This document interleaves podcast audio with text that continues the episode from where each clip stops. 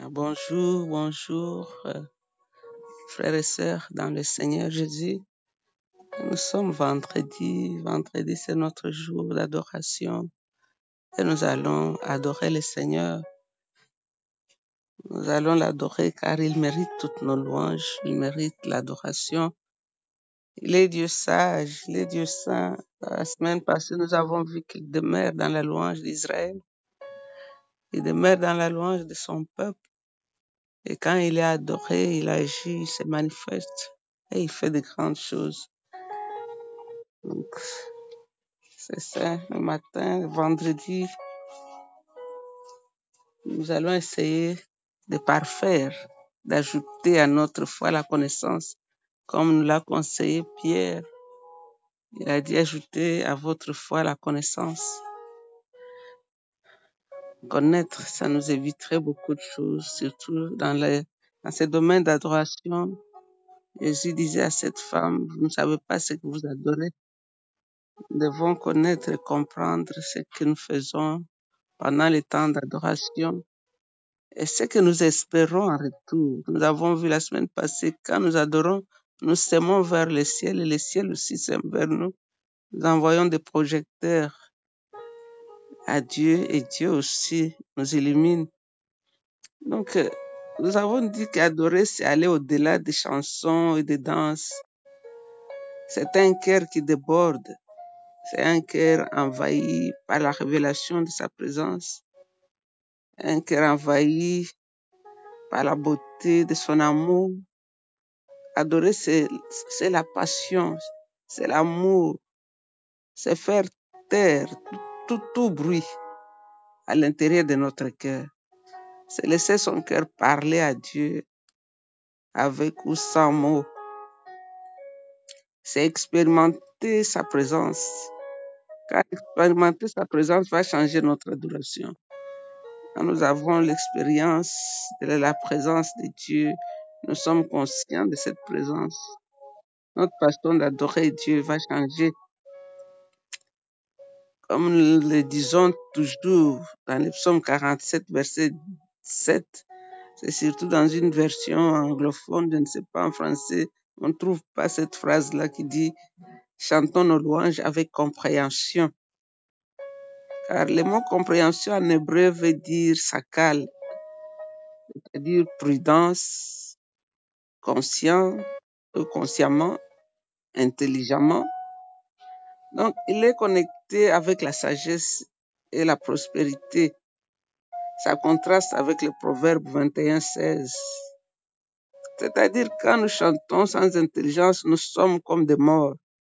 Mais quand nous chantons avec intelligence et discernement, nous rendons témoignage de l'amour de Dieu pour nous et notre amour pour lui.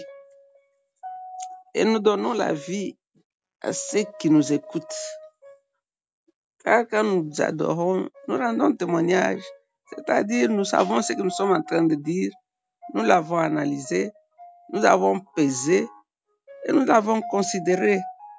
Avant d'adorer ce Dieu que nous considérons tout grand, tout puissant, tout suffisant. Donc, la compréhension ou sakal veut dire sage, donc agir avec sagesse, être instruit, considérer prudemment, c'est-à-dire être prudent et intelligent. Donc, raisonner. Souvent, les gens chantent des choses sans raisonner. Je me rappelle, j'étais allé animer une conférence quelque part et tout le monde appelait dans leurs chansons Jésus un terme qui dit dans un- une langue du Congo que Jésus est le grand frère. Alors, dans toutes les chansons où ils chantaient, c'était toujours grand frère, grand frère, grand frère. Ce qui n'est pas faux, car la Bible nous dit qu'il est le premier-né de la création. Lui, c'est notre grand frère. C'est le premier-né de notre famille. Mais moi, je, je leur ai dit, c'est bien ce que vous chantez, c'est biblique, mais c'est vrai. Mais le seul nom qui fait trembler l'enfer, c'est quand vous appelez Jésus. Quand Jésus n'est pas mentionné dans vos chants, même en anglais, sentez les gens qui chantent You, You, You, toi, toi, Yahweh, tout ça c'est très bien. Mais le nom, c'est Jésus. Quand nous chantons le nom de Jésus, quelque chose se passe. Quand nous chantons le nom de Jésus, comme nous avons dit, nous venons dans l'adoration consciemment, sachant exactement ce que nous venons faire et ce que nous espérons en retour. Ce n'est pas on chante parce que la chanson est belle, on chante parce qu'on est sage, comme je venais de le dire, on est prudent, on est intelligent, on a analysé ce que nous sommes en train de lui dire. Parce que être obéissant ou instruit, ça, ça nous aide à comprendre et ça nous aide à prier correctement. Donc, euh, parce qu'il y a des raisons pour lesquelles nous adorons Dieu. La fois passée, nous avons vu ce que les bénéfices que nous recevons dans la louange et dans l'adoration. Parce que la louange et l'adoration relâchent des bénédictions et ça satisfait aussi. Dans les psaumes 63, 1 à 5, louer ou Shabbat. Ici, nous lirons que David était en train de parler avec son cœur, qu'il avait soif de Dieu. Il dit Dieu, mon Dieu. Mon Dieu en hébreu, c'est elle. Ça veut dire l'effort. C'est le titre que l'adorateur emploie quand il se sent faible et dépassé. Il dit une terre aride, assoiffée. David utilise un symbole de la maturité de la nature désertique, là où il s'est caché quand son fils Absalom le poursuivait. David est complètement impliqué dans cette adoration. Il parle des yeux, des lèvres, des mains, son âme, sa bouche. Il pense, il est en train de méditer et il nous montre la vraie adoration. Donc ce passage nous enseigne comment une louange audible peut relâcher des bénédictions. Il parle de la bouche qui loue, mes lèvres qui expriment la joie et le résultat ou le fruit est que, oh Dieu, tu es mon Dieu. C'est une affirmation d'une relation intime. Très tôt, je te cherche, c'est une priorité. Mon âme a soif, ma chair a besoin de toi. C'est une intimité. Je t'ai cherché dans le sanctuaire. C'est le motif pour lequel il vient dans le sanctuaire, cherchant la gloire de Dieu. Une priorité d'être ensemble avec les autres dans l'unité. Donc, la reconnaissance, une attitude correcte quand tu pars dans le lieu d'adoration. Qu'est-ce qui te motive? Pourquoi tu es là? Donc, la fois passée, nous avons introduit l'enseignement sur la louange et l'adoration. Nous avons parlé de deux grandes expressions bibliques, de la louange et de l'adoration. La première expression que nous allons essayer d'aborder ce matin, on ne va pas tout dire, c'est l'expression vocale. Les grandes expressions, il y en a deux, c'est l'expression physique et l'expression orale. L'expression physique, c'est la place de notre corps dans notre adoration. Et l'expression vocale, c'est ce que nous faisons avec notre voix pendant les temps d'adoration. Dans le psaume 61, 71, 8, ou 14 à 15, nous n'allons pas les lire aujourd'hui, mais peut-être demain. Louez l'Éternel avec voix. Le psaume 26, verset 7 dit, Je veux autour de ton autel, ô Éternel, pour éclater en action de grâce et raconter toutes tes merveilles. Je veux autour de ton autel, ô Éternel, pour éclater en action de grâce et raconter toutes tes merveilles. Donc, que fait notre bouche pendant les temps d'adoration? Quelle est l'importance de notre voix? Car notre voix, c'est un transport.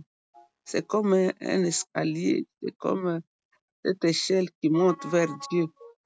Donc, notre bouche est un instrument de louange à Dieu. Et comme David le dit aussi dans le psaume 28, 7, nous devons cultiver l'habitude de parler des merveilles de Dieu. En nous levant le matin, nous disons lui combien nous l'aimons, combien nous l'apprécions. Notre bouche doit être un instrument de louange. Elle exprime ce qu'il y a dans notre cœur. Si nous prenons l'habitude de toujours parler des merveilles de Dieu, cela va révolutionner notre façon de voir les choses et va nous aider aussi à voir Dieu agir dans notre vie. Parce que vous savez, avec notre bouche, les paroles que nous prononçons, nous activons certaines réalités spirituelles. Je me rappelle un jour, une des amies à ma fille est venue me rendre visite un soir. Je ne me sentais pas bien. Elle m'a posé la question, maman, qu'est-ce que tu penses des anges? Et on a commencé de parler des anges. On a commencé à parler des anges. On a commencé à parler des anges. Et on ne savait pas qu'on était activé la présence des anges. Quelque temps après, voilà, nous sommes envahis par des militaires ou des bandits habillés comme des militaires. Ils sont arrivés, ils nous ont, terrorisés. Ils ont pris les appareils dans ma maison.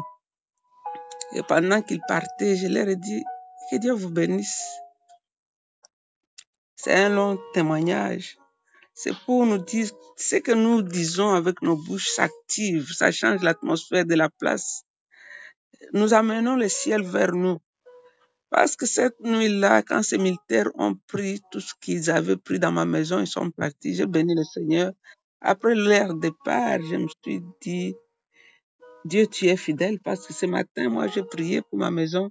Et si tu as permis que ces bandits viennent chez moi, c'est que tu es bon. Et tu sais pourquoi tu as fait cela. Euh, quelques heures plus tard, six heures, tout ce qui m'avait été volé m'avait été rendu. C'est un témoignage que je donnerai un autre jour avec beaucoup de détails. Donc, notre voix doit être un instrument pour raconter les merveilles de Dieu. Nous pouvons parler de ce que Dieu a fait hier et ce qu'il est en train de faire aujourd'hui.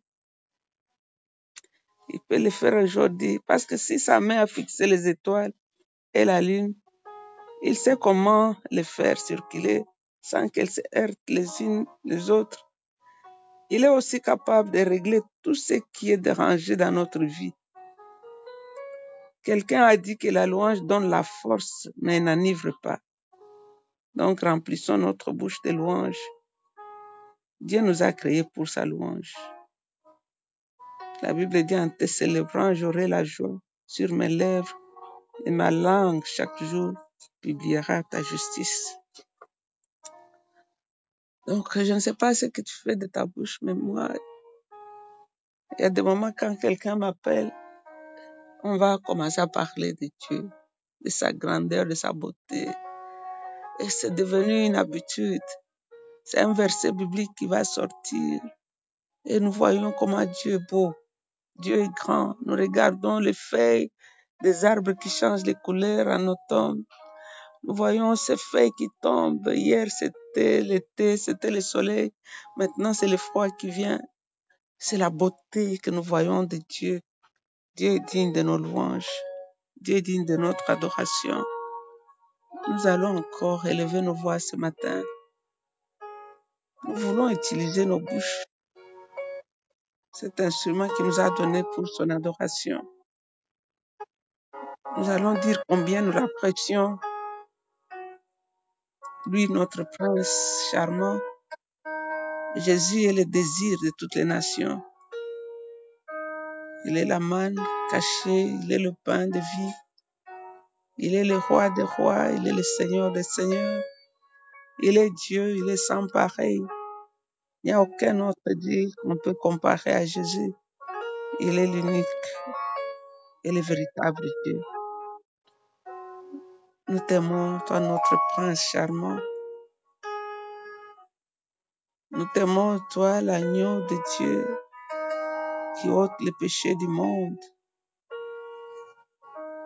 Nous t'aimons, Jésus, toi la lumière qui chasse l'obscurité dans nos vies.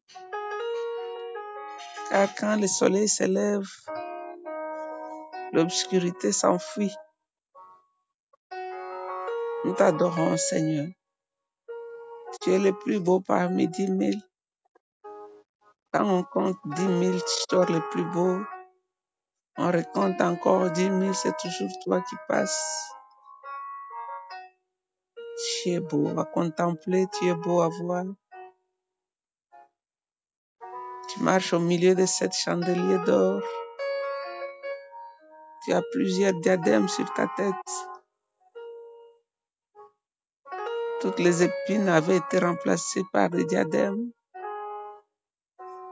Tu as des yeux comme des boules de feu.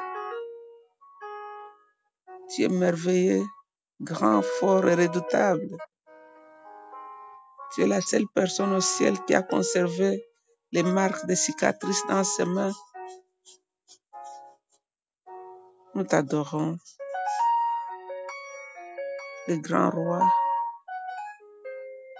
Nous t'adorons. C'est toi la paix retrouvée. C'est toi la joie du monde entier. C'est toi l'espoir du lendemain. Nous t'adorons, Jésus de Nazareth. Nous t'aimons. Tu es le Père pour l'orphelin, l'enfant abandonné. Tu es l'époux, l'époux pour la femme délaissée, la veuve. Tu es l'ami de celui qui est seul, sans compagnie, qui marche dans la solitude. Tu es la joie, Seigneur, qui chauffe notre cœur quand tout semble chaotique autour de nous. Tu es Dieu, l'étoile qui s'élève jusqu'au matin. Nous t'adorons ce matin, Seigneur. Je te recommande mon frère, ma soeur. Je te recommande toute cette personne que toi tu connais, tes enfants, Seigneur. Que ta joie envahisse leur cœur ce matin. Une joie qui ne dépend pas des circonstances ni des temps, mais la joie de savoir seulement que nous avons un Père qui nous aime et nous avons un Sauveur qui a donné tout ce qu'il avait pour nous récupérer et nous donner notre lettre d'adoption. Nous sommes adoptés, aimés, justifiés. Sois adoré, Seigneur. Une minute de silence contemple la beauté de Jésus.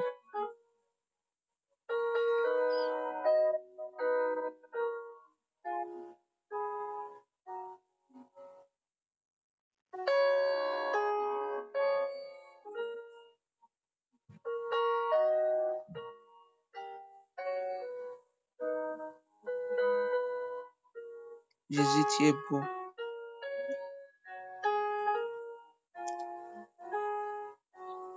Amen.